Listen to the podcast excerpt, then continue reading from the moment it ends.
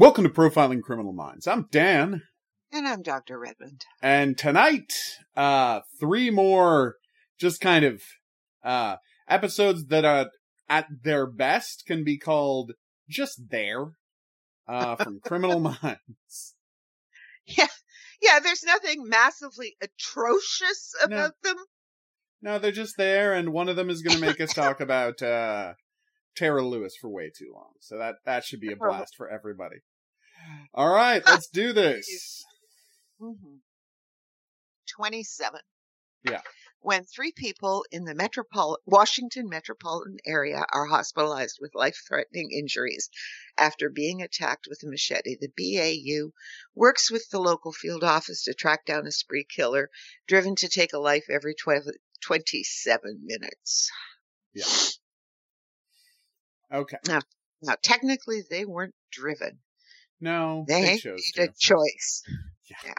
And we're going to talk about that. So yes, it is not a real time episode, but close to it. Uh, mm. I mean, the thing is, uh, there's a couple of problems with this episode, believability wise, which is, uh, the most believable thing that a guy with a gun would just deputize himself and shoot somebody.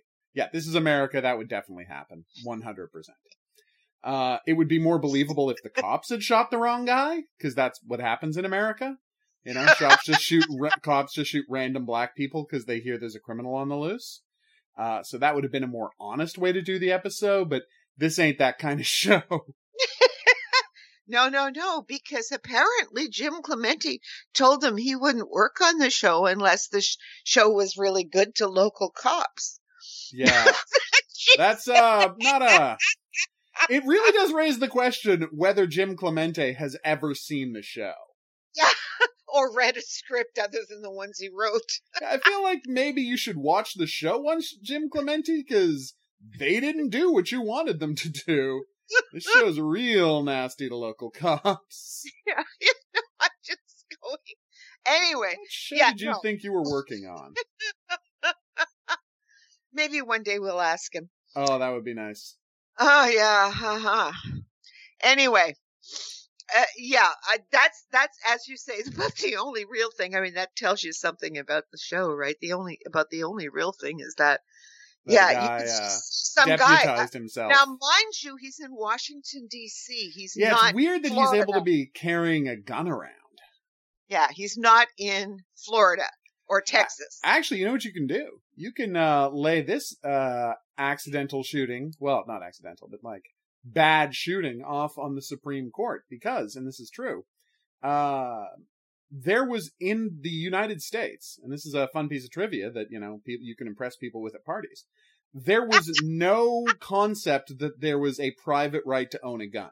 That did not exist in the law in any part of the United States. Uh, like federally, the interpretation was there existed no right to private gun ownership. And what happened was, in a case Columbia v. Heller, that's District of Columbia versus some guy named Heller, right? Uh, essentially, the, uh, what do you call it? Um, Scalia invented the, like, just whole, out of whole cloth, invented the, the idea that what the Second Amendment really meant was that you were allowed to have guns for pro, uh, protection, yeah. uh, so protection, like uh, carry it wherever you want for security, for sporting purposes, or just for recreation. He's like, that's what the Second Amendment really means. Now, of course, no reading of the Second Amendment would allow you to get that out of it.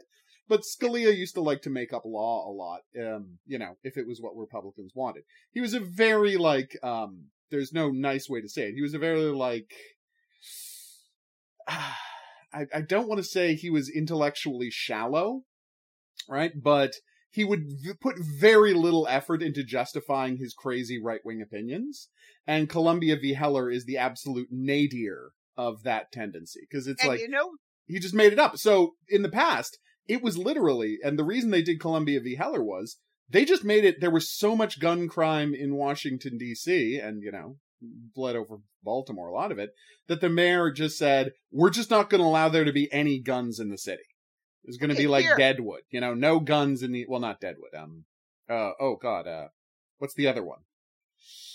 Oh, Carson City. Yes, you know, in the cowboy days when you had to turn in your guns when you got to the edge of town, right?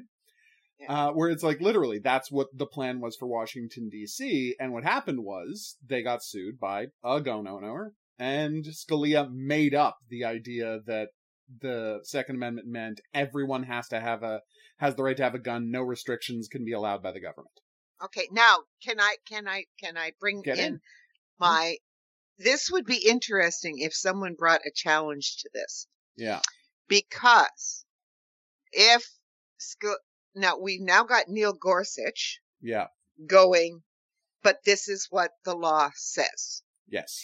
Okay, so he can go back to the amendment and because it says the militia for the Yeah. purposes of a militia, Mm-hmm. he would go back and therefore he would vote against that.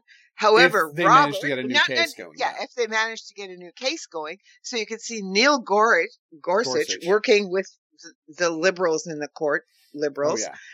and but you could see Roberts, who wants to, who voted with the liberals, oh, on this on issues because of precedent, Yeah. right?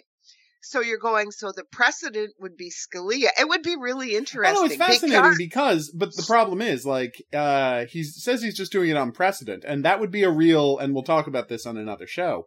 Uh, that would be a real rubber hits the road moment for John Roberts, because the fascinating thing is about Columbia v. Heller, and there's there's entire like massive analysis of this decision because it's such a bad decision. Yeah. Not Bush v. Gore bad, but you know, really bad. Yeah. Um, but yeah, essentially, how can you say that that is precedent when in Columbia v. Heller, he was just making up precedent? Yeah. No, no. What I'm saying, yeah. Yeah. I mean, that would be interesting if they could find a case to bring Yeah. to the to this Supreme Court Yeah. because you've got Gorsuch, who is uh who is one of those fundamentalist uh, or reads the Constitution as it is read. I right? know. So therefore, and in this case, that means that he has to be anti-personal ownership of guns. well, you say it has to be, but Scalia always branded himself as a constitutional originalist as well, and he had no problem making up new law when it was Yeah, what the yeah, Republicans but- wanted him but- to do. But maybe Gorsuch takes it seriously. I don't know. Well, Anyway. no, because we've already had Gorsuch. Yeah. Right? Side with them over other stuff like this. Side only one thing, the LGBTQ, because it says sex and doesn't Yeah. matter whether they understood LGBTQ rights. It says sex. Yeah, I know. Period. So, I mean, it would be an interesting thing because Oh, I would be fascinated. I'm just saying, like when it comes to crossing the NRA, I would Yeah. never bet on a Republican to betray the NRA. Yeah, well, you never know. Anyway, it, I mean, And uh, just just remember, betraying the NRA is betraying the Russians. And Yeah. that's something Republicans don't like to do. They like to stay on the good side of the Russians for some reason. never mind. Okay, Wink. this is usually our quarantine special. No, I know, but it's just it interests me yeah. that it's so crazy that there would be a gun, and that's why it's much more natural for the episode for it to have been a cop shoot the guy. But as you say, they're not allowed to show local cops screwing up like that anymore. Like Mhm. uh, they used to be able to do that. Uh, they did an episode. Well, no, they never really showed cops screwing up, did they? Because like, there's a couple of times when they're like, a guy's gonna turn himself in, and then the local cop's a little too trigger happy because you know the local cop doesn't really get the situation, is.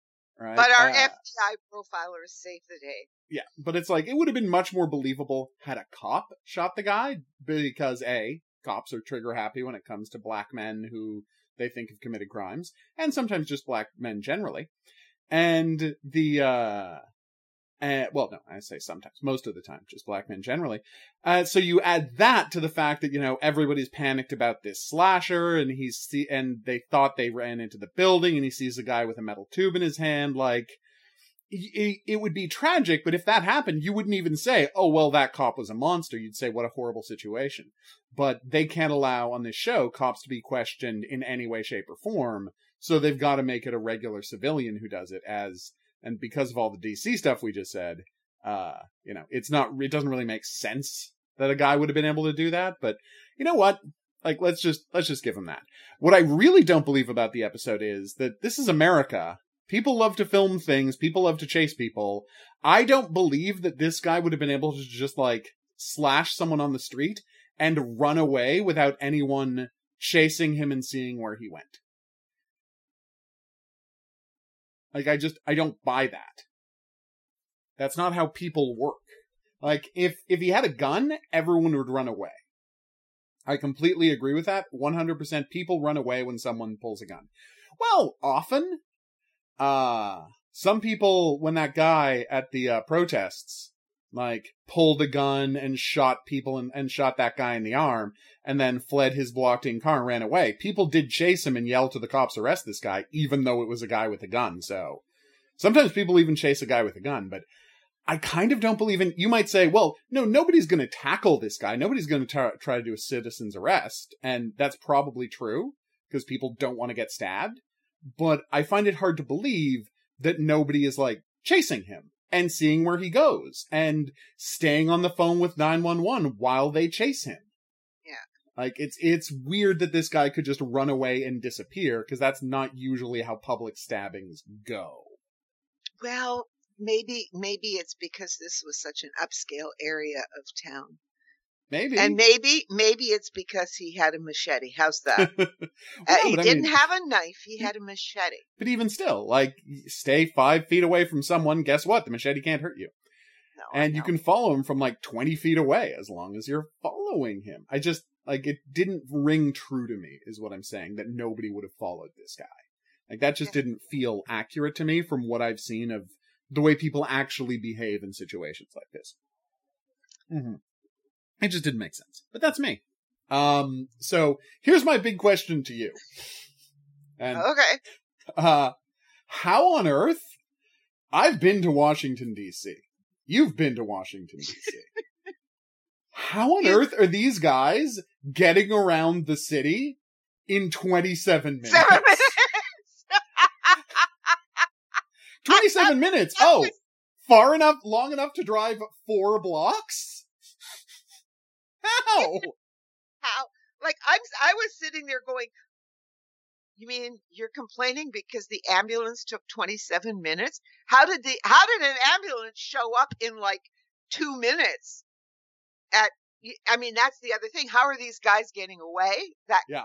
so that they can do this like go out go out to the suburbs, pick somebody up, bring them to another place Oh, and kill them in minutes? 27 minutes. Yes, I agree with you. And then the other thing is, how did the ambulance get there that fast? Was it sitting around the block waiting for someone to be macheted? I know. Because at mean, the beginning of this episode, there's this whole thing about how, look, how faster ambulances get there in the good part of town. I'm like, yeah, but even in the good part of, part of town, ambulances don't get there within 90 seconds of the macheteing. No. it just doesn't happen. and, and the thing is, is that, you know, people, I mean, they actually, because there was such a complaint here, like in Ontario, because there was such a complaint about people not paying it, not pulling off when ambulances were going by. I just saw that friggin' yesterday. Okay. And they can actually be, it can be a big fine. I mean, I, It sometimes I be. think ambulances should have a camera on the back so they I can know. take the to- license plate. Yeah, take the license plate of, and the Of front and the back of anybody who's not getting out of their way. Yeah, it's whenever I see an ambulance, I just I pull right up onto the curb and I get out of the way until it's gone. But it's like I was driving yesterday and I saw a guy friggin' not even get out of the way. He made the cut. He made a ambulance pass him. It was bad.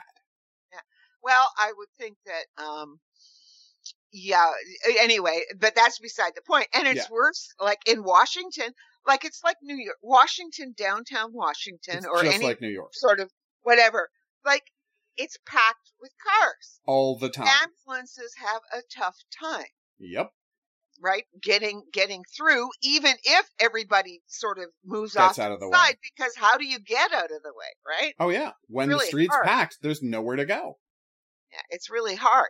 I Oh, mean, we don't have that problem in Sault Ste. Marie. No, of course I not. mean, yeah, going and the ambulance just There's like four cars and a. There's like seriously four cars and a moose in that city.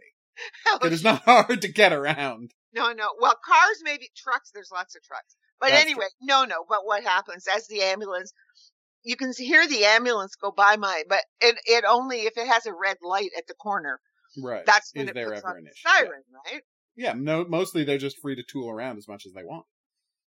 Yeah, I Yeah. mean, you know, pretty much because the traffic is not a big issue. But Yeah, but it's like like even the idea that it would take like 27 minutes. Honestly, it seems like a pretty good response time for a place as crowded to get around as Washington D.C. like I didn't understand either where he was. Like, I if if I was really to think back, like I didn't understand it at the time, and then I'm I I not bothering to rewind anymore Of course, and go- check it out. I And will see if I can explain the point of confusion to you. So tell me what it is. So where where was their brother gun uh Stabbed Like- to death. stabbed to death? uh, in a bar in a suburb of uh, Washington D.C., but a poorer suburb. And their And- comment was, "This is where the poor people live, like my family, and we don't get any uh, attention from the emergency services." And so then the rest of their crimes are: we'll take a person from a poor part of town and stab them in a rich part of town, and then show that like it doesn't matter that Yeah. uh, it is No, entirely a okay good. You I understand that part. that part, but there was so much talk about him going to university, right? Yeah, I know. Like, it seems like he should have been stabbed at a college bar if he's hanging out at university so much. But no, he went back to the neighborhood his brothers lived in, right? And was hanging out with them to celebrate university. And he And- got stabbed in the bad part of town. Okay, and what what I would what I would what I often wonder is okay, how close was the hospital? Well, yeah, that's another question. Because because it may not be the question of the ambulances because ambulances go to hospitals and then wait. They don't tool around waiting No. for somebody to have a heart attack or whatever. They're not No. like taxi cabs. Yeah. Ambulances stay at hospitals. They get sent out from the hospital. Oh, I know. Yeah. or some of them are in fire stations, like a fire station would have some. T- well, I don't oh, know. Oh, no, that's, state, I mean, it depends on how the, I mean, that's how it runs here. I Yeah, don't know how it runs say- in Washington, D.C. Yeah. Because sometimes you will see. I mean, the when a when a fire when there's a major fire, right? You can just see it's not just the ambulance, it's not just the fire trucks that go, Yeah, but they the ambulances have, respond as well. Yeah. have an EMT response. And I think EMTs in some cities in the U.S. run out of um, out of um, Well, I know they run Uh, out of fire fire stations. What? Do you, yeah, fire, fire stations. What you're trying to say? yeah. Okay. Yeah. so no, I'm, I'm. not just going, okay, yeah, ambulances. Well, and I mean, that's beside the point. I mean, they're, I mean, even if the hospitals, they don't, because that's the other thing, they don't necessarily build hospitals. in the in bad parts, in the quote unquote bad parts of town. I know. So You yeah, know? that could have factored in as well. I mean, and the thing is, I'm not saying that like the guys don't have a point. Well, the guys have a good They have a really good point they're making. Yeah, I'm not I'm not happy about their method, but they're 100% right in the complaints they're making about how the poor people in America are treated. Like 100% dead on, yes. You probably shouldn't be stabbing innocent people to death. Uh, Yeah. you know, like that's Yeah. not the best way of making that point, but 100% everything you're complaining about, you're completely right about. Well, what's interesting, like I was thinking about that, like when we are talking about this, Yeah. because it does fit in, is that, and it's funny, it was just today they were talking about, you know, how hospitals are um, going essentially bankrupt, right? Yeah. Um, because of the COVID in the States. Yep. And I'm going, and they're, talking, well, yeah, but, you know, why is this? You would think that with the COVID, they would be making money and blah, blah, blah, blah, You're blah. not very smart, and I'm are you? going, I'm going, you guys don't get it. It's because you don't want to criticize the healthcare system that you've Yeah. got at the bottom line, which is that, I mean, we have a problem in essentially Ontario. I don't know how bad it is in other places, but I suspect because they went to this business of all hospitals had to have, have a, um, a budget, right? Their Yeah. budget had to be a balanced budget. And I'm going, are you out of your mind? Of course, COVID has thrown that all out, Oh, it's gone And completely so, out of whack. Yeah. you know, because their budgets just can't do it. But in the States, it's even worse. They run them for they all have to turn a profit. Yeah. They have and what people don't, honestly don't understand is no, they're not making a lot of money because hospitals turn a profit by having a lot of really easy stuff to do that you can do quickly and massively overcharge for. Yeah. Whereas here, they have incredibly labor intensive stuff happening and they're not getting reimbursed for it right away. Yeah. And I, I, I mean, I sat and looked at, I mean, I still remember sitting and looking at the hospital bill that my father-in-law got. Yeah. Um, now a, a lot of it, the last hospital bill he got when he was in the hospital at Loyola Hospital, I guess, Yeah. in Chicago. And I can remember looking at it and just like, I was, you know, you're, you're it's just bonkers. done. It's bonkers.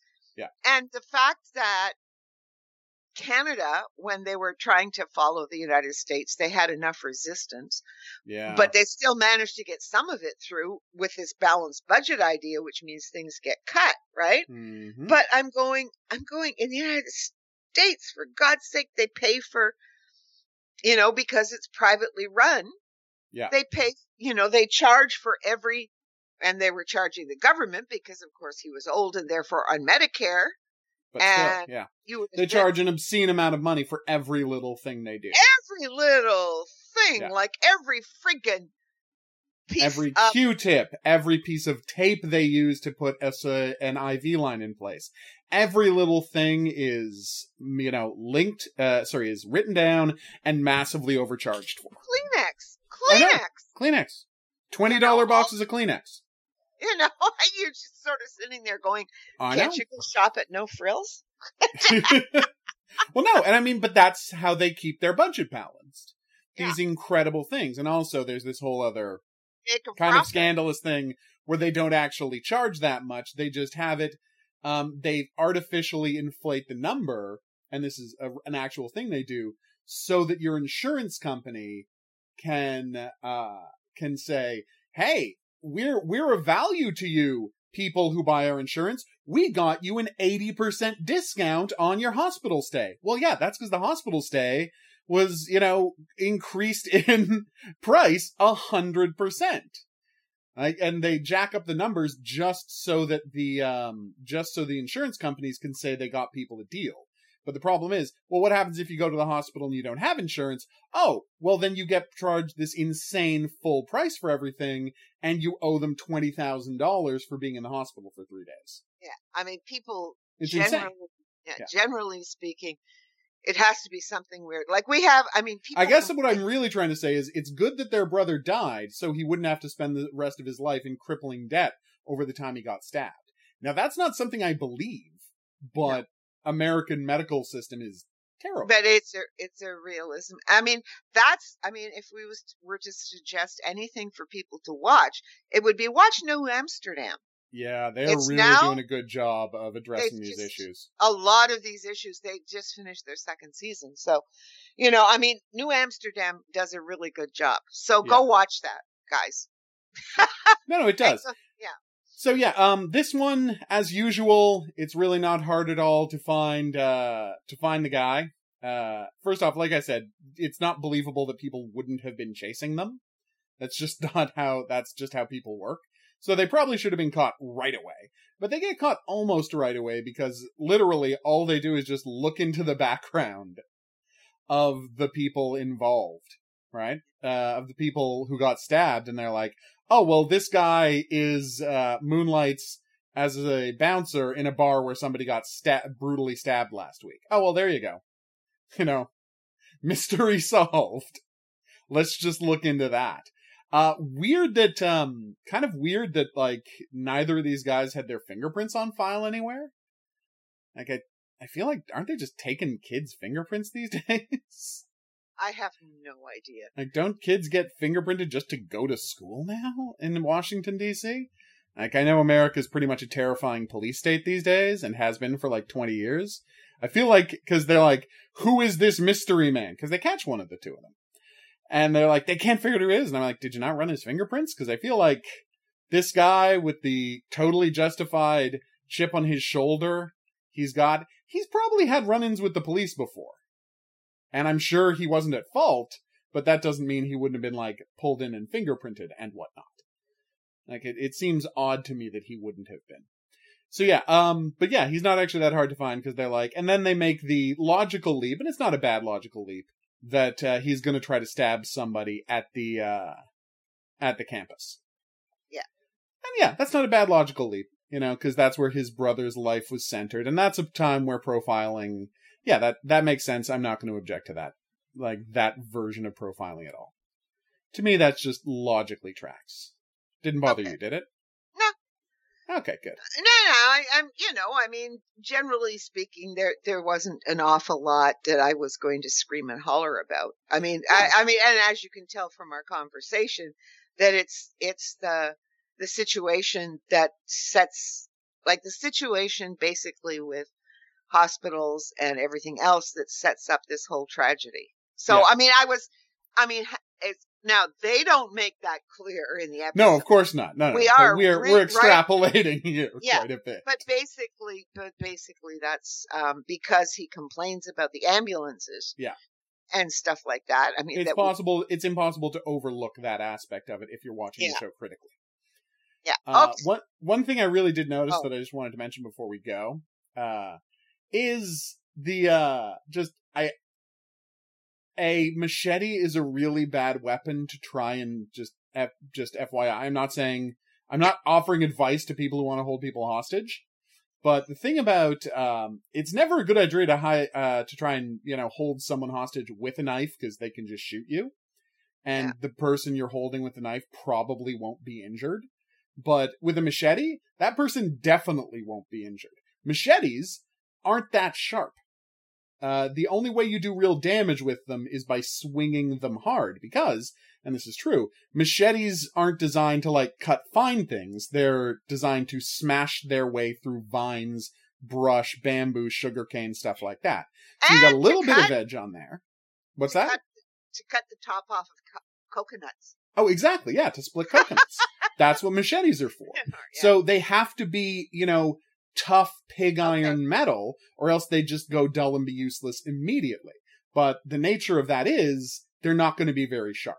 Like they're oh. just not sharp weapons. So they're they're they're not a good thing to hold up against someone's chest and say, "I'll cut them if you try to if you try to stop me," because they he can just shoot you and you won't be able to do anything. okay like i i also thought okay how did like here's here here was my okay so now we get please. to my problem that i wasn't going to bother like i thought about it and i thought ah who cares okay but now that you've brought up the machete Yeah.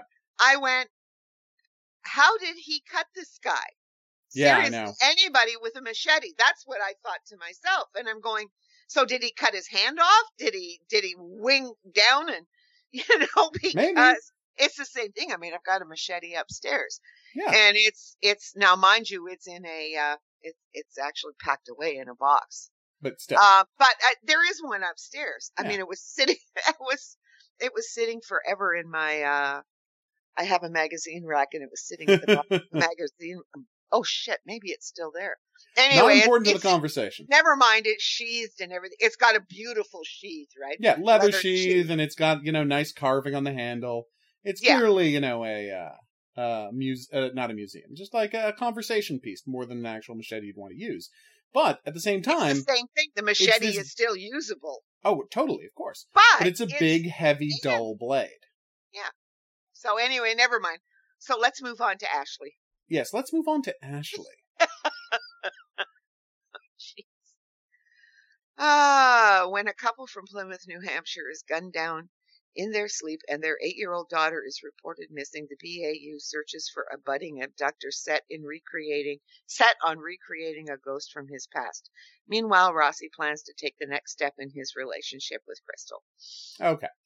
Uh, so yeah, uh, pretty standard episode. There's a crazy guy going around murdering people, and he's and it's one of these situations where you're like, how did they find this guy? Oh, by uh, how did they find it? Like, how did he find his victims? Blah blah blah blah blah. Because that's a really difficult thing to do. Like, how do you target these victims? And then you're like, wait a minute. So, a guy this delusional and this screwed up was able to hold down a career as a professional photographer? like, who has to work? Like, this guy is really far gone. it seems a little crazy to me that he was able to hold down a career as a professional photographer, especially because he was like been doing the photography. It's it's very weird because he's been doing the photography stuff for like years. And because there's this really weird thing in the episode where, okay, so daughter gets kidnapped and is released unharmed, and the parents are killed. And they save it till like 20 minutes in to for them to find out that these kids are these girls are all adopted, right? Uh-huh. And I don't understand why it takes them that long to figure that out because they're like Garcia didn't think to check for that for and they offer some gibberish reason why she didn't think to check for that. And I'm like, what do you mean think to check for that? You're looking you went and you looked into theoretically every aspect of these people's lives because you were like gambling wreck, uh, gambling. Maybe they have gambling addiction. Maybe they have debts. Maybe they're over shopping. Like, who could have wanted these people dead? You were supposed to be turning over every nook and cranny, every rock, every bit of debt, everything, right? And you didn't turn up the that they went through the painful multi-year municipal like ordeal Gross. of trying to adopt a child that involves hundreds of hours of interviews, a giant amount of government paperwork, th- like two to three different levels of government signing off on you on a person. Somehow none of that came up as notable when Garcia was looking through their backgrounds. Doesn't that seem a little preposterous to you? Yes. I, I, I can't. What am I going to say? You The would whole know episode- immediately these girls were adopted. It, it- to me, Yeah. yeah. the whole thing, particularly since both of them, right? Yeah, Are both of them were adopted. It's not like he just grabbed some. Well, they need to be two, or else they can't find the pattern that the same guy did the photographer did the the Yeah. the brochures to convince someone that these are good places for a child to live. Yeah. Right. So that and yeah, it's just so weird that I don't understand how this guy like when did he turn crazy? Okay, Be- I don't understand. Number one, so his his daughter is adopted. How the Yeah. hell did he find out in the first place who adopted? Because it would have been long before he began this this, unless The- that's what he was doing in the first place. Well, no, but I mean, Okay. they seem to be suggesting, and this is where I'm a little weird, that he was desperate to find his daughter, right? And so he got, he started a career as a photographer, hoping that he could get the work that photographers do, like the incredible, instead of becoming like a social worker and just get into it that way, he be- became a photographer, hoping that he could look into, like, get close enough to people who work in the like the adoption field. Now, like, tell me if I'm getting this wrong. So his daughter is given away for adoption 11 years ago, and he at some point gets out of jail or whatever and says, "I'm going to become a photographer." Because I know that photographers are sometimes hired to put together uh, books to convince like uh adoption agencies that it's okay to send a kid to this house. Okay? So I'm going to become that and hopefully I will get so many jobs doing that that I will like Run across my- pals. Well, no, because he can't run across the people who adopted Yeah. his baby because that happened 11 years ago. Yeah, I know, but huge amount of time. yeah. And, And so it's so like, and I don't understand. Yeah, eh, that's what I'm saying. It's like, did he become pals with people who work at the state adoption agency? And he like used the fact that they were pals to like break into that person's computer and find it that way? Cause it's like, I don't understand the steps of his plan. Well, no, he's I like- don't under, look. I don't understand the trigger. Yeah, and what was the trigger? Cause he How knows does he his. know his daughter is dead? that's well i guess that this is the story i'm pre- this is the story i'm telling i guess that what happens is so he spends eight years working his way into the field of like working his and it's like becoming a photographer is such a roundabout way to work yourself into the social work and adoption field but he Well- did it he spent eight years working himself into the social work field via being a photographer of all things and only finally then after he had done it he finally gets this book that's uh, not book. Uh, he finally finds out, oh my god, my daughter died of some sort of medical trauma. Uh, they say she had a no, she had a heart murmur or whatever.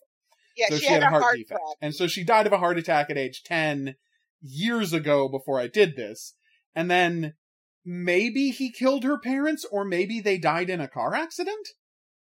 Because they're like he, uh, maybe he's. What about the people who adopted his child? He probably murdered them, but it, and they're like, but it wouldn't be in the same way. It would have looked like something else. Maybe uh, he faked an accident. They just say that out of nowhere, and I don't know why they think he would have done that murder differently. Like, but that is just an assumption they're 100% fine signing off on. Is they're 100% sure that that murder is going to look different than the others. And then we hear that they were killed in a car accident, and we were left wondering, okay, well, did he cut the brakes, or did he run them off the road, or did they just die in a car accident? And the show offers the offers no evidence any in any direction. So that's kind of frustrating. Well, it no, no, no, it just doesn't make sense. It, it's doesn't like track, I'm going. How did he find her? Like, well, no, like I said, I, I the only way is the ridiculous ordeal I've just laid out. That's the only yeah, way he could have found them. It, it no, but it doesn't track that. logic. Like, no, you're right no to reject this. sense to this. Like Viscerally? the only I can find one reason to go and do this, and that would be on the bizarre assumption that people who've adopted once would Yeah. adopt twice. Now, the problem with that is if they've adopted once, all of their stuff is already in the system. Yeah. So, and if there's no problem with the first adoption, yes, then they're going to be high on the list for another adoption. They wouldn't do another So- lookbook type situation. yeah. So he would never run into them. No, I don't know how he found out. So did he talk somebody into? Yeah, yeah, and you're right. Did he talk somebody into letting him get on the computer to look for his Yeah. daughter? Well, no, they wouldn't have done that because that would have been very suspicious in the first place if he started asking. Could he? Yeah, but I mean, I, I, Like, I don't my know he only found out. possible explanation, my only possible explanation is this is the culmination of a 10 year plan to get involved in the uh, adoption industry via photography of all things. And at the end of it, he finds out, oh my god, my daughter's been dead this whole time and it drives him nuts. But yeah, ev- that whole first 10, like, I understand he finds his, da- his does he- daughter's dead. He goes nuts because he thinks the parents failed to protect them. Then he's like, other girls are not being looked after by the parents. So he starts stalking the parents. And when he finds one who's not morally upright enough and isn't looking after their daughter well enough, he kills them to rehome their daughter with someone kinder. Like, I understand that part. I don't understand the 10 years of his life before that part. you don't understand what triggered him, what, what, or, or why he would like. Well, no, I understand that finding out his daughter had died and he blames But how did he find out his daughter had died? the, the method I just laid out for you. But a 10 year plan to get into sense. the. I know it doesn't make sense, but I'm telling you what has happened in the episode. I'm not saying it makes sense. Of course it doesn't make sense. This is criminal minds. Making sense is not their brand, okay? But that is, I think, my ridiculous story I just laid out is what if they asked you, they would tell you what had happened. But you're right that it makes zero sense. I mean, like, why in the, like, we didn't even talk about in the previous episode, how absurd is it that they, like, they put together this whole plan to wage terroristic metaphorical war on the emergency services of Washington DC in five days. That whole plan came together in the last episode in five days. And we've got the opposite problem here because this guy, they had a ridiculously elaborate plan that they were fine with killing people and got to be fine with killing people. That radicalization took less than a week. Whereas this guy spent 10 years working as a photographer for no discernible reason. So yeah, no, I mean, it, I mean, you're right. Neither of these timelines make any sense at all. Like it's, it's just ridiculous. And then of course he also just murders a guy at a gas station because he's a scumbag. like, seriously? I thought you, this, I thought this guy was so delusional that he thought he was with his real daughter and knew not, and, uh, was doing nothing wrong. Yet he executes a, uh, gas station attendant for looking at him funny. Like that seems a that seemed a little weird well, to me, guy but looked at him funny because he knew that it was. Uh, oh, we no, knew no, it was the he- kidnapped girl. he knew Absolutely. it was the kidnapped girl. So that's. I know, but I'm just saying it's like I feel like a guy this falling. far gone. Oh yeah, but it's like I feel like if the guy is this far gone, is he worried about stuff like that? Well, He seems pretty far gone. Is my point. well, no, I I agree with you. Yeah. I agree with you. Okay, so I, I wasn't the only one who recoiled a little from that development as well. Good. I'm glad it wasn't just me. Yeah, it wasn't. All right. So yeah, no, it's it's a weird episode because again, you get this wonderful um they do a lot of victim blaming these days.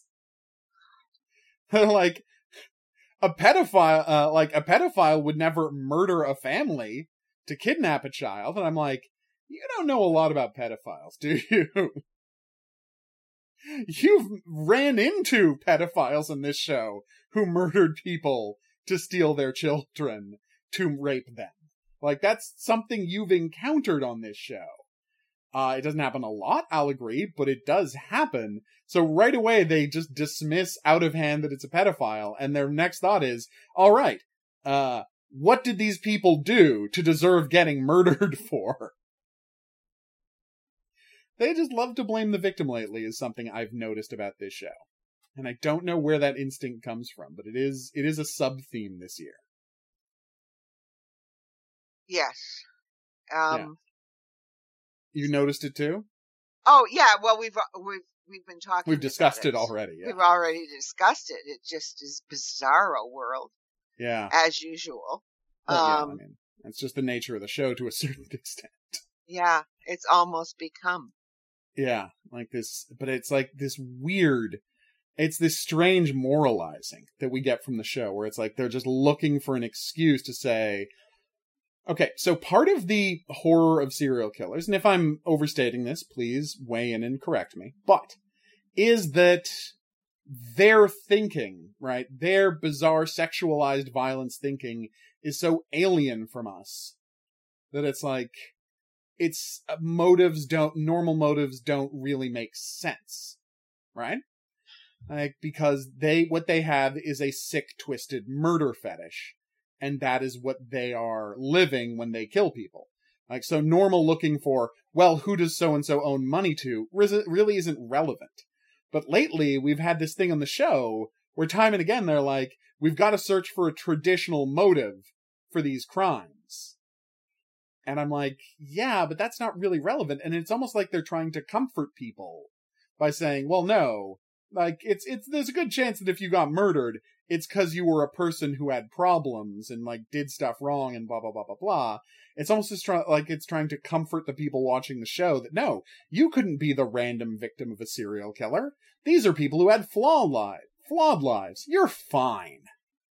And that's not how the show used to be. The uh, show used to be honest about it in a Maxwell Silverhammer way, where literally, for no discernible reason, people are just getting murdered all the time because someone is aroused by it. You know? And I feel like that's less of an element of the show anymore, and I think it's less honest because that's less of an element Well, of the yes. show anymore. But just remember that Yeah. this is what I've been saying that ever since we found out about the lawsuit and the timeline, right? You, how many of these sexual murderers have we encountered? Fewer and fewer every week. Well, I, I'm I'm looking at looking at this year. Yep. So this far, not a sexual murder. gone- The previous one not a sexual murder. The next one not a sexual murder. The tall like- man, not. Well, I mean, he was molesting a girl and like Well, yeah, but people to that cover it up. But you're Yeah. right that it wasn't. It wasn't a lust crime, as the Germans call it. yeah, I mean, it, it, the whole thing was not. It was just it, we needed JJ to have some Oh yeah, uh closure on all of this, so we wrote Oh, yeah. an episode about her getting closure. yeah, Right? totally. Um, I'm I'm looking at this 300, not really. Um, the mummified female remains, no. Um, uh, Rule 34, sort Yes. of. Oh, one maybe- hundred. No, one but- one hundred percent. Okay, but but that but that is a homosexual. Yeah, but still, I mean, it is Yeah, still a sexual no. crime. Yeah, no, no, it's a sexual crime, but I'm going. It's still not. Um, the their traditional ones that they normally do. Yeah, you're absolutely. You know, um, but but they do throw the odd one in. They do. Yeah. Um, and then we have the next one in Tallahassee. No. Nope. Uh, No, I, hey. I agree with you. one. Right? We have one so far this season, and it This whole already season. started. It had already started in season thirteen. Yeah, but no, that they were dialing season, back. there but this one is One. surprisingly chaste. No, I, I, I agree with you. Right, one hundred percent. I think it's very strange, just like you do, that they're completely rebuilding their conception of a serial killer to try and avoid these unfortunate connections to stuff that's going on in in real life. Well, they don't want to. the. They don't want to say the word predator, No, not anymore. sexual predator. They don't want. They're avoiding the term sexual predator. as much is as what possible. it is, as Yeah. much as possible, because they got one on staff and have had one for Allegedly, oh, allegedly, excuse the- allegedly. allegedly. Yes, allegedly. Has someone been convicted? Has someone confessed? No, we're going to keep saying allegedly Alleged, because I don't need to get sued again. Someday we'll have to have to tell the whole story of that. Yeah, that would be funny, You but really it's not something to. I'm looking to do right now. No. But anyway, but that's my point. So remember the word allegedly, because allegedly is what You happened. will always be here to remind me. Thank you. Okay. No, but yeah, it's it's not um like it's this episode where at the core of it, I just don't get the killer at all. Like I I mean I understand his motivations, but this absolutely preposterous plan is just baffling to me. Like the and I mean the problem is without his absolutely preposterous plan, and I know why he did it and I know why the show does it, there's no way they could have caught right?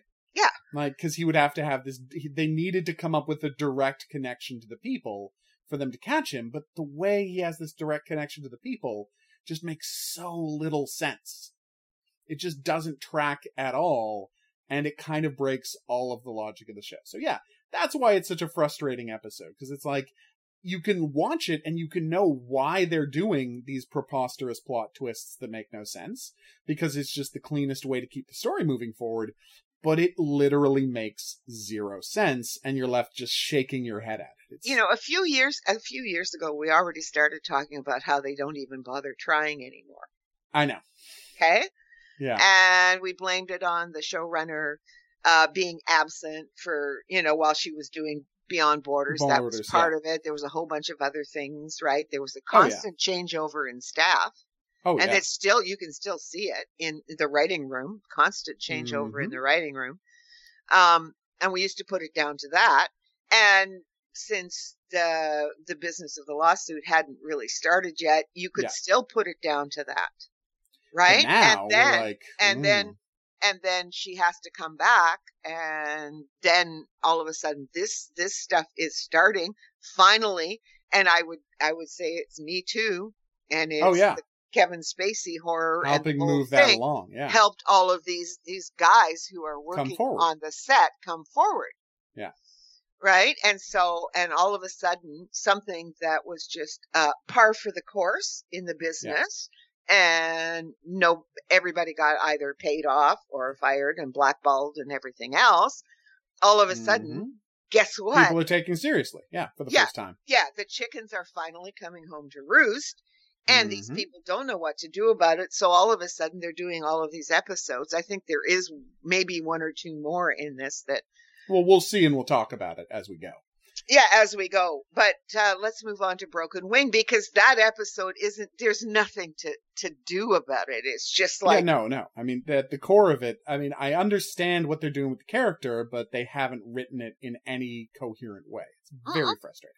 All right broken wing go In Los Angeles, California, when seven recovering drug addicts die from opioid overdoses hours after completing various inpatient addiction treatments, the BAU sets out to profile a budding, not budding, but anyway, an angel of mercy bent on relieving his victims of their suffering. Meanwhile, Lewis finds herself forced to face her past after reconnecting with her ex husband. that's not meanwhile he's the one who brought them the case Yes. like if he doesn't bring them the case there's no case That's right. Yeah, so it's like it's not meanwhile, it's integral to the story being told. In Oh, but words, anyway, so this gets when yeah. Lewis's ex-husband brings her, yes, uh the cases of a number of addicts he feels may have been murdered. The t- team finds themselves chasing down a budding angel of mercy. There, done. We fixed it. Yeah. Uh, so yes, talking about the Lewis stuff, and I think this is um. So first off, Scott Winters is in this episode. We're big fans of Scott Winters. oh yes, He's uh, Dean Winters' brother. Dean Yeah. Winters was Ryan O'Reilly on Oz, and Yeah. he was like, you know, you should have my brother play my brother, and you should create a character for him. And so he got to play Ryan O'Reilly's brother on Oz, and he was amazing. Like And he has- was fantastic. has been so ever since. Oh God, yeah, no, no, I'm never unhappy to see, uh, yeah, never unhappy to see Scott Winters in a show. Just like I'm never unhappy to see Dean Winters in a show. Like No. the O'Reilly brothers were incredible. And sometimes it's hard to know which one it is, Yeah, right? yeah it's hard to remember when you're first looking at it, I'm going, "Oh, that's the guy from." Oh, yeah, oh, Yeah, yeah. you know, have yeah, you know, I, I get it. One's blonde, one's got brown hair, but I understand. Right? They got a very similar vibe to them, and they play very similar parts. Yeah. But yeah, he's great. Uh, this is the episode I talked about a little while ago that was in, uh, that was inspired by an episode of the John Oliver TV show last week tonight. They did a whole episode about just like the unbelievably shady people who run rehab. Yeah. And then, like, eight months later, this episode of television happened. Yeah. Because someone on the staff had watched that episode and they're like, oh, we should do an episode set in this world because it's so unbelievably shady and so many people relapse and then die that it would be unbelievably easy for a serial killer to get away with it. Like, you can, just having seen the John Oliver episode, I know exactly the line of thought that went to someone who was watching it and they're like, oh, wait, this is a perfect world to set a Criminal Minds episode. Okay, so somebody, so somebody in the writing room actually watches John Oliver. Nice everybody, to know. No, no, I mean, it's not somebody. Everybody watches John Oliver. It's an Yeah. unbelievably popular show. Yes. He wins the Emmy every single year. Oh yeah, know. yes. No, yeah. like I, it's, it's a not- very popular show. Uh, so yes, I'm not surprised that somebody in the writers' room watches because I'm sure they all do. Uh, so yeah, this episode has one of the biggest, dumbest problems in the world, right?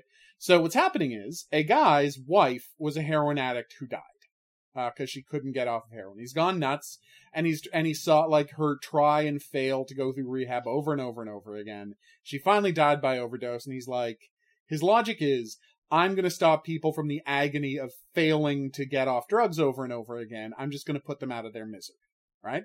I understand this killer's reasoning. It makes perfect sense to me. Like the internal logic tracks. Here's the part that doesn't track at all.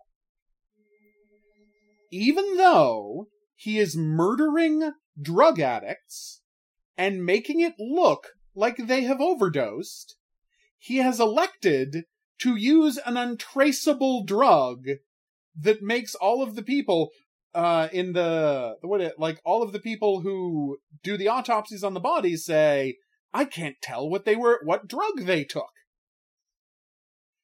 Now, he wants to make it look like they've died from a drug overdose, yet and that these are all just random people who have died via drug overdose that have no connection with one another because they don't know about his connect. You know, because again, people drive drug drug overdoses all the time. It's not an unusual thing.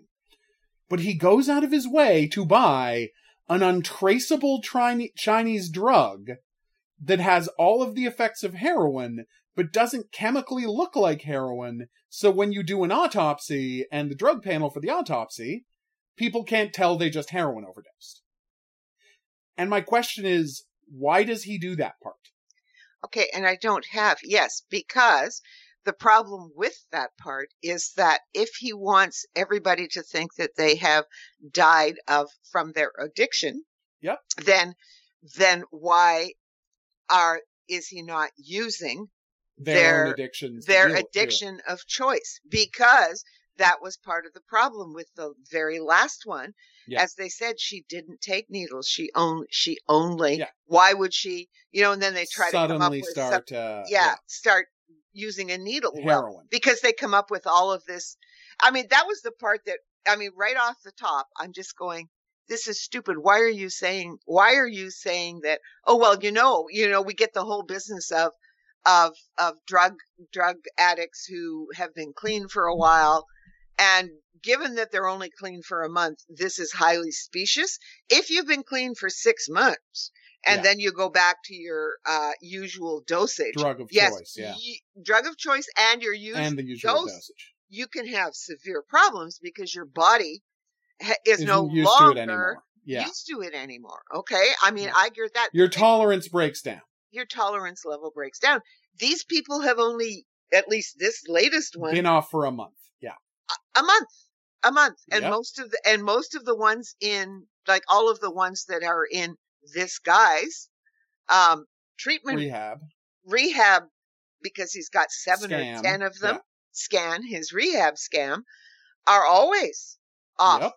Out out after just a month off their drugs Yeah. Because he So- sends them out so they'll relapse so they'll come back. Like that's his Yeah. whole business model. to get to get his money right Repeat yeah business. repeat business and so consequently um it, it like yeah that part of it if he's smart enough to go and get this untraceable drug he's smart enough to figure out that he should be this woman should have been pushed back it onto her crack right Yeah. The but other- I will say this. I will say this. If he he could have, because of what his wife went through, he could have an emotional need to give them heroin. okay Like Okay. I, I believe he would have emotional need. What I don't believe is that he would go to such lengths to find like if And you give someone an untraceable mystery drug, it's not going to look like they had a heroin overdose. Like, uh, like that, no, yeah, no, that it makes no sense because, and plus, once they thought about it, they could they could actually trace this drug once they knew what the component was.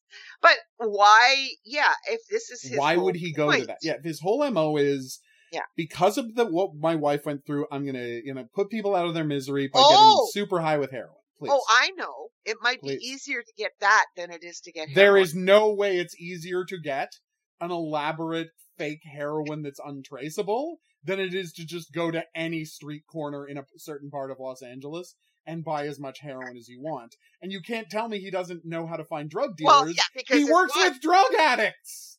and his wife was an addict, so she had to have a No, but she he had to have a dealer.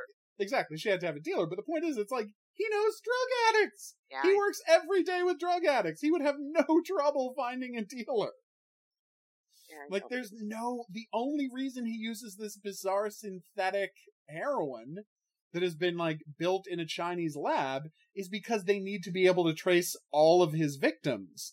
But it doesn't. There's no internal logic to it because there's no reason for him to do w- it. for him to do it. There's no conceivable reason for him to not just use heroin from the street. Like there's just no way this character does it this way.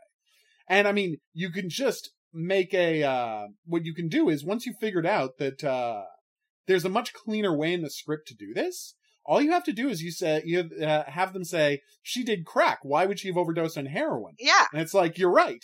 The killer uh, must, the heroin overdoses must be important to the killer.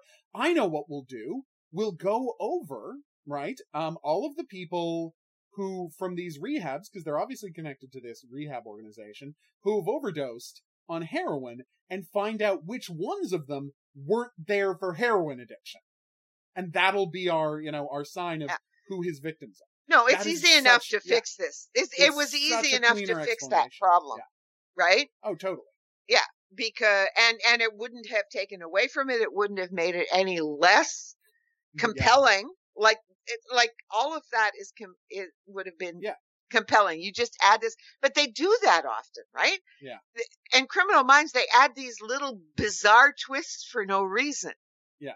it, it would Yeah. appear Well, at least to us who watch no Oh, reason yeah. I mean, sometimes it's to give Penelope something to do. well yes but this but episode, she could have been the one who tracked down all the people who died of heroin Yeah. overdoses in the it city who weren't heroin addicts. There you go. Also, so he leaves these really elaborate, um, you know, hidden tattoos on people, right?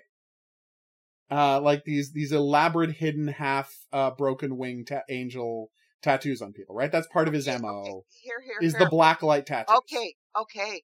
Here, here. This is Please. bizarre. Right. Okay, this episode uh showed up on December the 5th, 2018.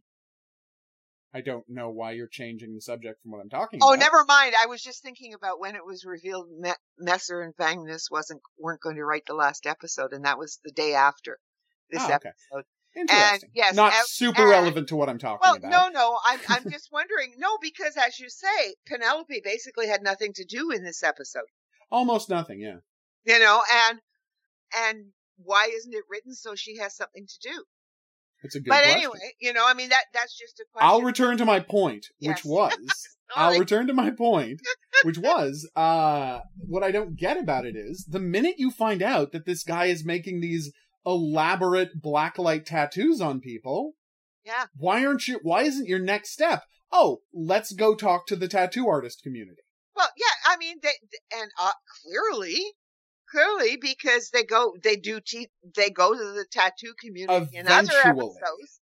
And yeah, that's you're right. It, like, uh, but it's like when they had the body mod person, they're like, at least they understood. Let's go to the body mod community. Now they didn't do it right. They just didn't say, "Give me a list of all, the, like, give me a Yeah. list of all the people you know with forked tongues," which would have been like four people. There, problem solved. Yeah. But um, at least they understood to go to the body mod community. This guy's got this friggin' elaborate tattoo that he's doing that looks great. So Yeah. obviously he knows his stuff when it comes to tattooing. So why didn't you immediately go to the tattoo community? Like uh, go to every tattoo place in the thing, show them each, uh, like show them each Yeah. the picture, and then like ask if they knew anybody who is uh who has something like this tattoo, who's a tattoo artist, who has connection to drug rehab, who like might have heard talking about heroin. Like they don't do the basic canvassing they should be doing to solve these crimes. and I can tell you why they didn't do that. It's because they needed to have this elaborate, um, elaborate storyline with uh, Tara Lewis. Yeah. So let's get into that. All right. So here's the problem with our theory that Tara Lewis might be a psychopath. well, she almost certainly is a psychopath. See, the problem in this episode is uh, she was married and she does seem to have an emotional connection to her husband, Yes. her ex-husband. Right? And that is flies in the face of everything we know about the kind of psychopath Tara Lewis um, obviously is. And we're going to have to work hard to reconcile this later. But for right now, what I'll say is, do you know what this episode makes me think? What? That in a sense, our belief that Tara Lewis is a psychopath is largely born out of the fact that her complete lack of affect. Like it, it seems like they were hinting at that at some point.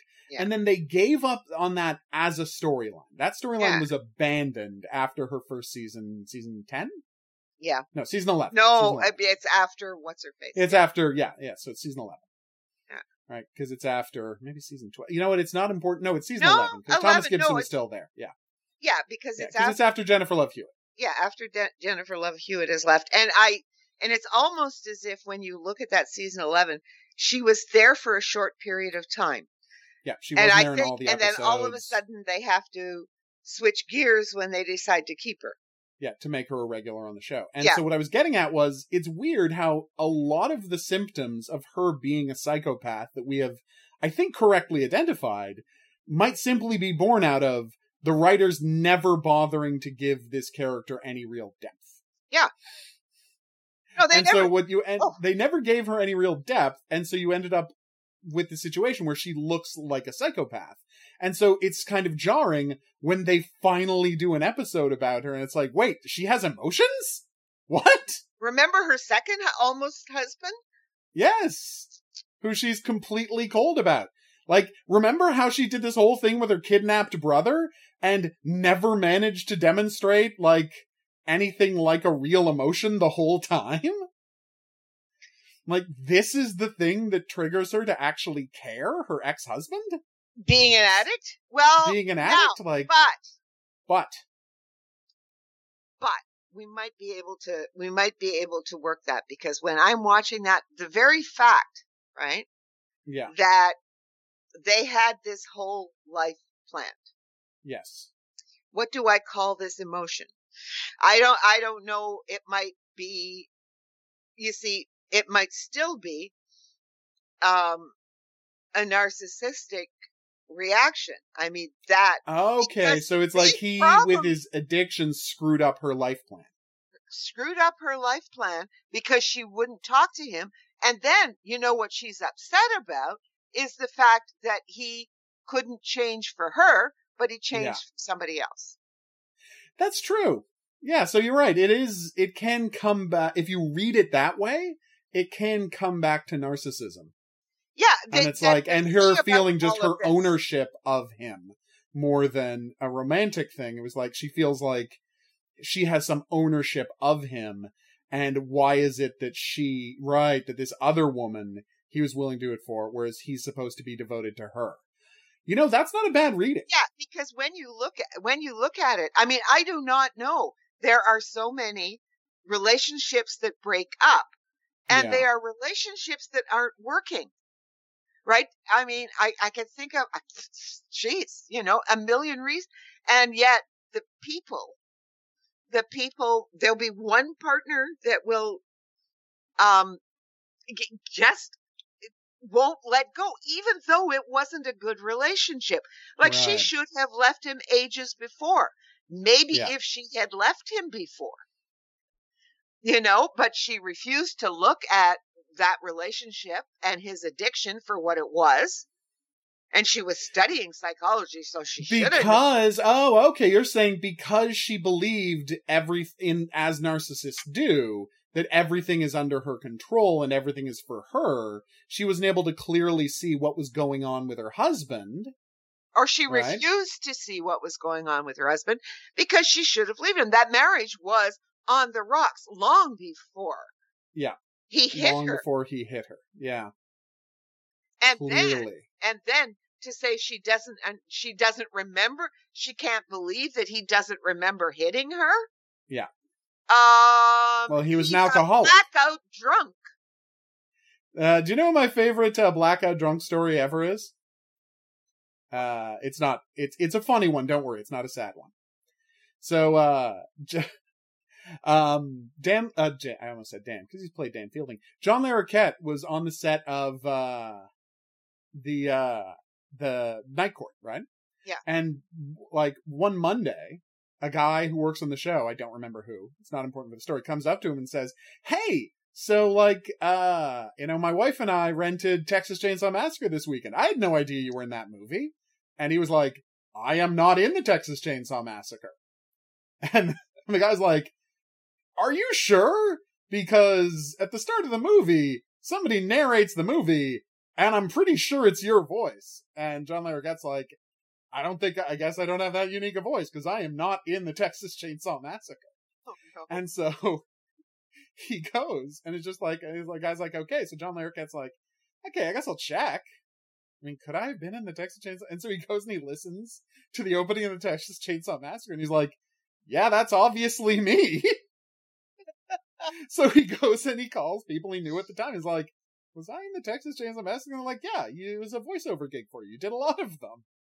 And he had no idea that he had been, he spent 10 years of his life so drunk all the time that he had no idea he was the narrator of the most famous slasher film ever. Jeez. that's amazing. Yeah. That's how drunk he was and for how long. And by the way, that's why the John Larroquette show was so good because it was entirely a, it was a really well written comedy about figuring out how to live your life after coming back from being a decades long blackout drunk. Yeah. And there are lots of people like i can remember the first time i really ran into one right and Yeah. like and it was you know it was like it was the brother of a friend of mine and we had all been go out and doing all of these different things and um he was Mhm. visiting and then in the morning um we're all sitting around the breakfast table talking about all of it he has no memory Yep. now he he too, like John Larroquette, finally got sober and faced his demons, right? Yeah. And got sober. But I I I mean I can remember still, like just I was in my thirties and I'm just like it was unbelievable to me that there was no memory. This Yeah. guy was, we were at one of these, the Penguin Club in Ottawa, and Okay. they have a dance band, and he was on the floor, and it was just a rah rah. We had a really, everybody had a Yeah. really good time, and he just kept drinking. Yeah. And he never passed out, nothing. But when he did pass out, he got up in the morning, and he he could literally tell you the point at which he remembered up to X point, Yeah. and then, and at then a the rest certain of the night's point, just gone. the rest of the night's just gone. Wow. And it's like I'm going, oh my lord! right? Well, yeah, and especially it's it's weird how you know it's now that you say that and you tell these stories and we think about this, it's actually not that hard to s- imagine a world where Tara Lewis, psychopath Tara Lewis, believes she's so in control. Yeah. Right, of herself and the things around her that she could have like completely changed her husband and gotten rid of this problem of his. Oh yes, and not facing up to how bad it was. I mean, Yeah. a lot of people now. I mean, what what the show wants to say is that like most people who are either married or have these kinds of drunks in their family, that Yeah. they that they don't they just ignore it, right? Or they do Right. believe that they can fix it and the rest of it. But in this case, given her reaction and given when she walked out, right? It wasn't until he hit her that she Yeah. was finally forced that she was able to consciously say, "Oh my god, that's how bad this is." yeah, that's how Yeah. bad this is. And then she walked out and had nothing to do with him afterwards. Yeah, for ye- for she more than a didn't decade. even she didn't even want to talk to him here at this I know. She wanted nothing to do with him. Nothing. It's been more than a decade, He Tara. didn't want to let him make amends. Yeah. Actually, yeah, not wanting to let him make amends is kind of a dickish move. Yeah. So no, I don't. Although I, I, gotta say, you know what? Uh, and it's a sign that she might be a psychopath. Just the fact that it's like, on one level, he knew that she wouldn't let him make amends. Yeah. Yeah, Because he didn't, like, he didn't reach out to her, and his wife was like, maybe don't reach out to her. yeah. So yeah, I mean, I guess maybe the wife has a more clear-eyed view of Tara Lewis than he does. Oh, sure, because It's and I mean, she possible. probably. Well, here's another thing. She probably spent that whole marriage. Um, what's the word we use? Uh, not abetting. Um, Uh, enabling. enabling his Yeah. alcoholism. Oh, probably. Because at one point you you see in her flashbacks him bringing her a drink and she's having the drink with him. Oh yeah. Well, and they you know, always drank and partied together all the time. Yeah. and you know, so well, and and let's face it, she may be a drunk herself. After all, look at look at the the team she works with. That's all they ever do. Who's True. to say I mean, David we Ross? know Emily Prentiss is a drunk. We know that. we know Emily. Prentiss She's the kind of woman who goes home at the end of a long day and has a whole bottle of wine all by herself. and then That's 100% who Emily Prentiss is. if, and then there's David Rossi, who's David Rossi drinks far. all the time. Ja- So, Ja- yeah. Garcia drinks all the time. Oh, absolutely. Uh, I'm 100% Matt doesn't. Oh no, no, no. Matt Matt's not a drinker. I Like, don't we think can Luke's 100 drinker either. But I don't think Luke's a drinker either, but He these are the new characters. They don't count. they And don't, of course, Spencer Reid is a heroin addict. So Yeah. he has to keep clean. yeah, he can't have a drink. He doesn't have any choice in the matter. JJ He- drinks. Oh, JJ drinks. Yeah, absolutely. Uh, but she's got kids and she's got a good husband at home, so she does not have the opportunity to Yeah. drink the way the other ones of them. But I don't know if she hadn't married Will, who the hell knows what kind of drunk she would be. Yeah. Well, she'd be Emily important Prentiss. stabilizing. She'd yeah, she'd be Emily Prentiss. You know, that's not a bad reading of it, honestly. That it's like having this good, good stabilizing relationship and her wonderful kids is the only thing keeping JJ from being Emily Prentiss. Yeah, Yeah, it's not a bad reading, honestly. I totally see your justification of that. It makes sense to me. they've both got Uh, these. Yes. Okay, mind. so can I talk about Yeah. the most baffling part of this episode? okay, which one? All right, Okay. so no, no, no. Uh, the most baffling, and it's this thing that will just zip by if you don't know, like if you're not paying attention. And there's honestly not a lot of reason to pay attention to the beginning of the show. So I'm going to tell you something you might not have noticed. See if it blows your mind. All right. So at the start of this episode, we see the woman coming home at night.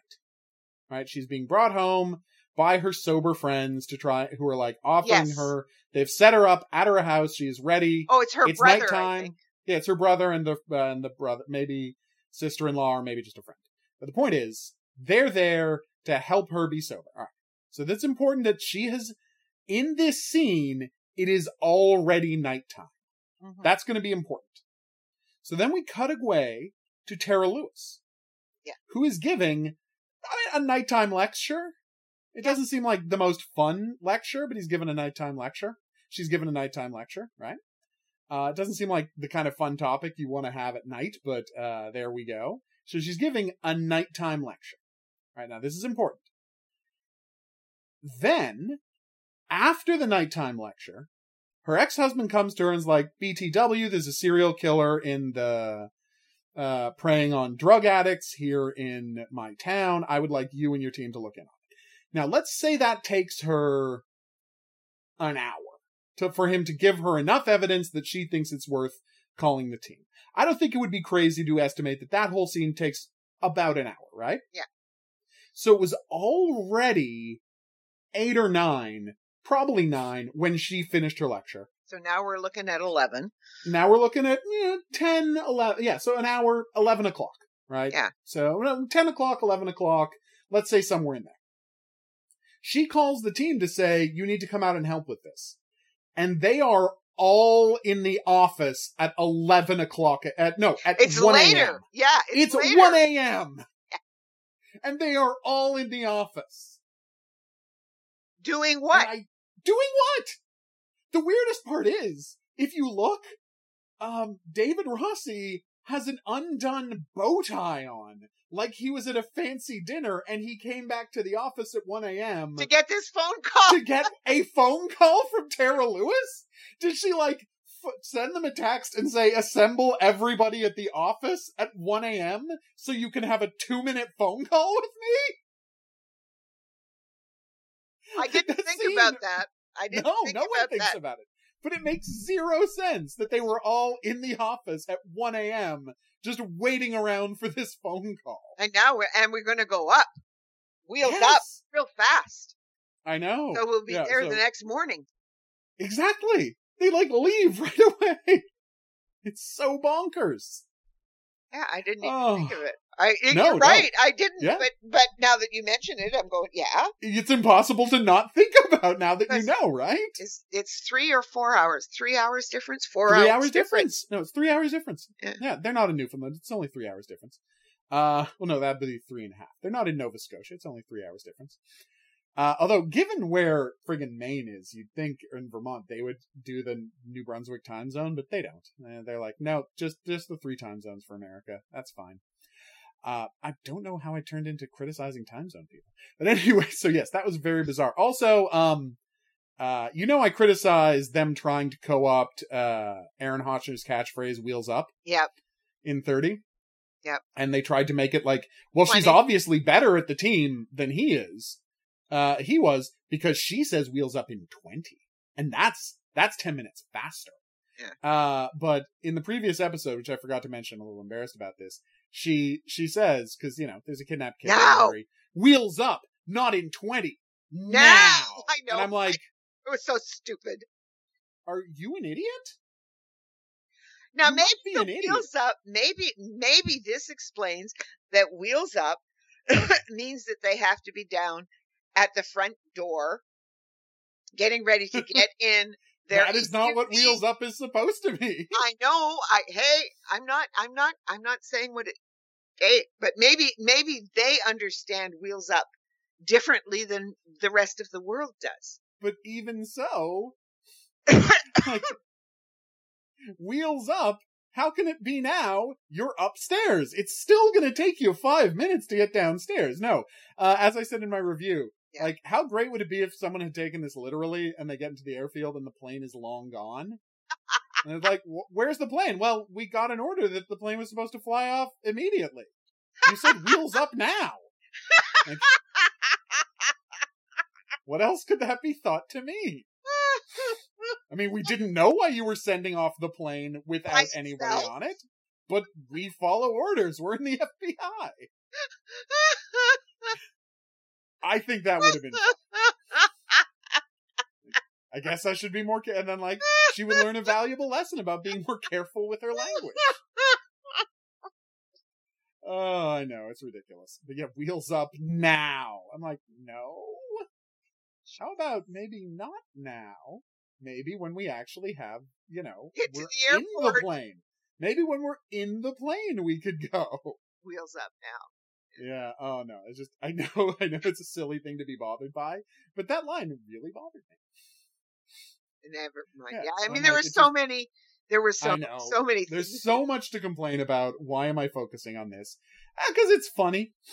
Yeah, It's the yeah. only reason. I mean, we we're funny. This one's funny. However, the main the main story is fine. Oh yeah, uh, Basically, yeah. Like we complained about a lot of this episode because of the Tara Lewis stuff, and because you know, and because of some nonsense. But it's one of those episodes where like the killer's motive, the killer's thing, like. I totally get it. I don't Yeah. have a problem with it. And, I don't even uh, have a problem with a lot of how they catch him. The only thing that I really object to is the Yeah. the him using fake heroin Yeah. just so they have an easy way to find him. Yeah. Because there's no other reason for him to use the fake heroin. yeah. So that's um. But other than that, I mean, the Other than that, it's not a terrible episode. And, you know, and I think Scott Winters does a wonderful job of being Oh, being yeah, complete scumbag. Sleazy, sleazy business guy. Oh yeah, and uh, you know, just running these things, and then the the you know, so yeah, it all kind of works. I mean, that yeah. part It's of it not a works. terrible episode at all. It's But- just there's this problem at the core of it that doesn't make a lick of sense. Yeah. So once you once you sort of over right that You and look and past that, it's- is, yeah, It's honestly one of the more okay episodes this season. You know, you know, because just there's nothing, there's nothing like ludicrously offensive in it. I mean, the the only part that's ludicrously stupid is this guy going to all of this trouble to get to get a special kind of heroin.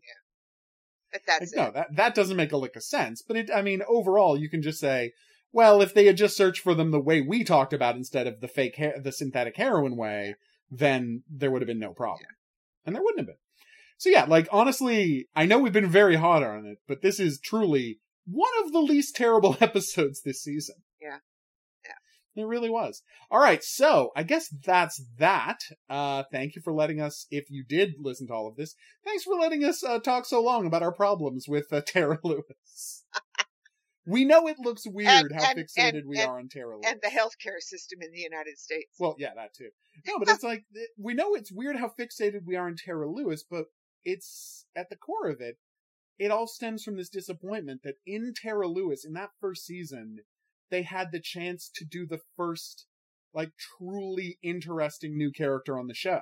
Yeah. Because we often joke about how the fact that it's like this show has four too many cast members. Yeah. You know? like you all of these people have interchangeable opinions and worldviews. None of them have their own specialty. If the show was just I mean the show could just be David Rossi, Spencer Reid, uh Penelope Garcia, and pick if you want JJ or um Emily? JJ or Emily.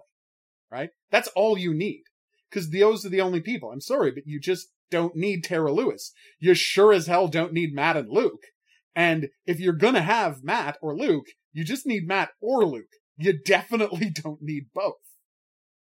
Right? But this show is like so crowded with characters that it's it's so terrible that the one time they had a character they were going to do something completely new and different with and again it's possible this is all in our heads and they never planned to do it. Although the fact that that episode has her dumping her husband so she her fiance so she can spend more time with serial killers is a certain a certainly a big frigging clue yeah, and then they you, knew what they were doing and with then Tara Lewis yeah, at least at and the then you have her killing somebody for the first time, and she has no reaction. feels nothing. So yes, like There's no what problem. we- What, offends us is that they seemed like they were going to do something yeah, so fascinating with Tara Lewis, and it seemed like it was going to be based on that guy who who like has consulted on the show and appeared on the show, who's an actual academic who is you know genetically well not genetically but con- like um in his has a brain issue where he can't feel empathy you know because he's an actual person he's an actual academic he was in the fox Yeah. It's he's a fascinating man, and it's a fascinating problem he has because he's not a serial killer. He's not even a terrible person, but he just doesn't have any empathy. Yeah, and the thing is, the thing is, okay, but here's here is, and I still it goes back to okay, probably she was being hired sort of until they decided who they were going to replace Jennifer Love Hewitt. with, right? Yeah, I think she was she was hired as a stopgap thing. as a stopgap thing. She was going to be there for like a six episode or an eight Arc. episode arc. And Yeah. then, and then, you know, whatever, however that could have developed. they liked her. They got along with her. And then like, maybe we just keep her on yeah, let's just keep her on and then give her nothing to do for years. for years. And the last season is the classic. Oh god, she. I mean, again, if you told me Tara Lewis doesn't have one line in the last season, I would have to like check to prove you wrong. Yeah, you know, I mean, it's it is it is amazing, and all I can say is, well, it was a pay- paycheck. Because the funny thing was, is she was on CSI. I had forgotten that. She was. Yeah, she was on CSI for a year or two. Yeah, it was really it was really weird. I mean, she was one of the Nobody lab works more than Aisha Tyler. I'm such a fan of hers. Well, yes, but to me, Aisha Tyler is just Archer. Yeah, no, she's always going to be Lana Kane from Archer to Yeah, us. yeah, but Come on, of course she is. She's so wonderful. She's so amazing on that show. I know. She's so funny. Yeah, she's Anyway. she's a miracle worker because obviously that show's the best written show, but she's so great on it. Yeah. she elevates that show. Yeah. Uh, she elevates all of her performances all the time. She's fantastic, and it's just I wish they had a chance to do more. with her. Yeah. All right. So I guess that's going to be that. Uh, let's wrap it up here. If you have any questions, if you have any comments, if there's any profiling related fiction you think we would, uh, it would behoove us to check out, drop us a line at profilingcriminalminds at gmail.com. We would love to hear from you. Uh, what are we going to be watching next week? 10, 10, 11, and 12. Flesh and Which Blood. are, Flesh and Blood. okay. Night Lights and Hamelin. Is it bad that I only know which one one of those is? Hamelin, right? Of course it's Hamelin. Yeah. because I was talking earlier. I mean, a couple of weeks ago, I talked about the concept of audio porn that I don't understand at all, and I'm like, you know what? I won't talk about it now because we're gonna have an excuse to talk about it in a little while, and that's Hamelin. Okay, so yeah, uh, well, we have two local attorneys in flesh and blood, abducted, tortured, their hearts crudely cut out of their chests. What the hell episode is this? and this is when Prentiss uh, organizes a, a date with uh, Mendoza. Oh, yeah, the guy from the 27 yeah, episode. okay, and night gets out of the hospital. yeah, and Night Lights is an unsolved double homicide. The BAU sets out to track a killer who blinds his victims Is it bad that I still don't know? No, I know, before forcing them to play a deadly cat and mouse game. Oh. And then Alvez invites them to a housewarming party at his new apartment, to which his girlfriend never shows up. Oh. Uh, one thing about the um the blinding to play a deadly game of cat and mouse. Hmm. You know, it's it's weird because it sounds like the Sandman episode again, where he would blind the mothers and make them run through a thing to try and find their kids. But uh Never mind. that's obviously not the episode. We- yeah, we're gonna we- worry about that later. We'll we'll talk about it after we talk about it. So yes, if you're listening to this on some sort of a podcast client uh, or podcatcher, be sure to rate and review it because that is how people find the show uh, via that kind of recommendation. We will see you back here next week for that as we do our countdown of the last episodes of Criminal Minds ever. Uh, but until then, I'm going to say that's right. Au revoir. And have a good weekend. Profiling Criminal Minds is a member of the Kinks Podcasting Network.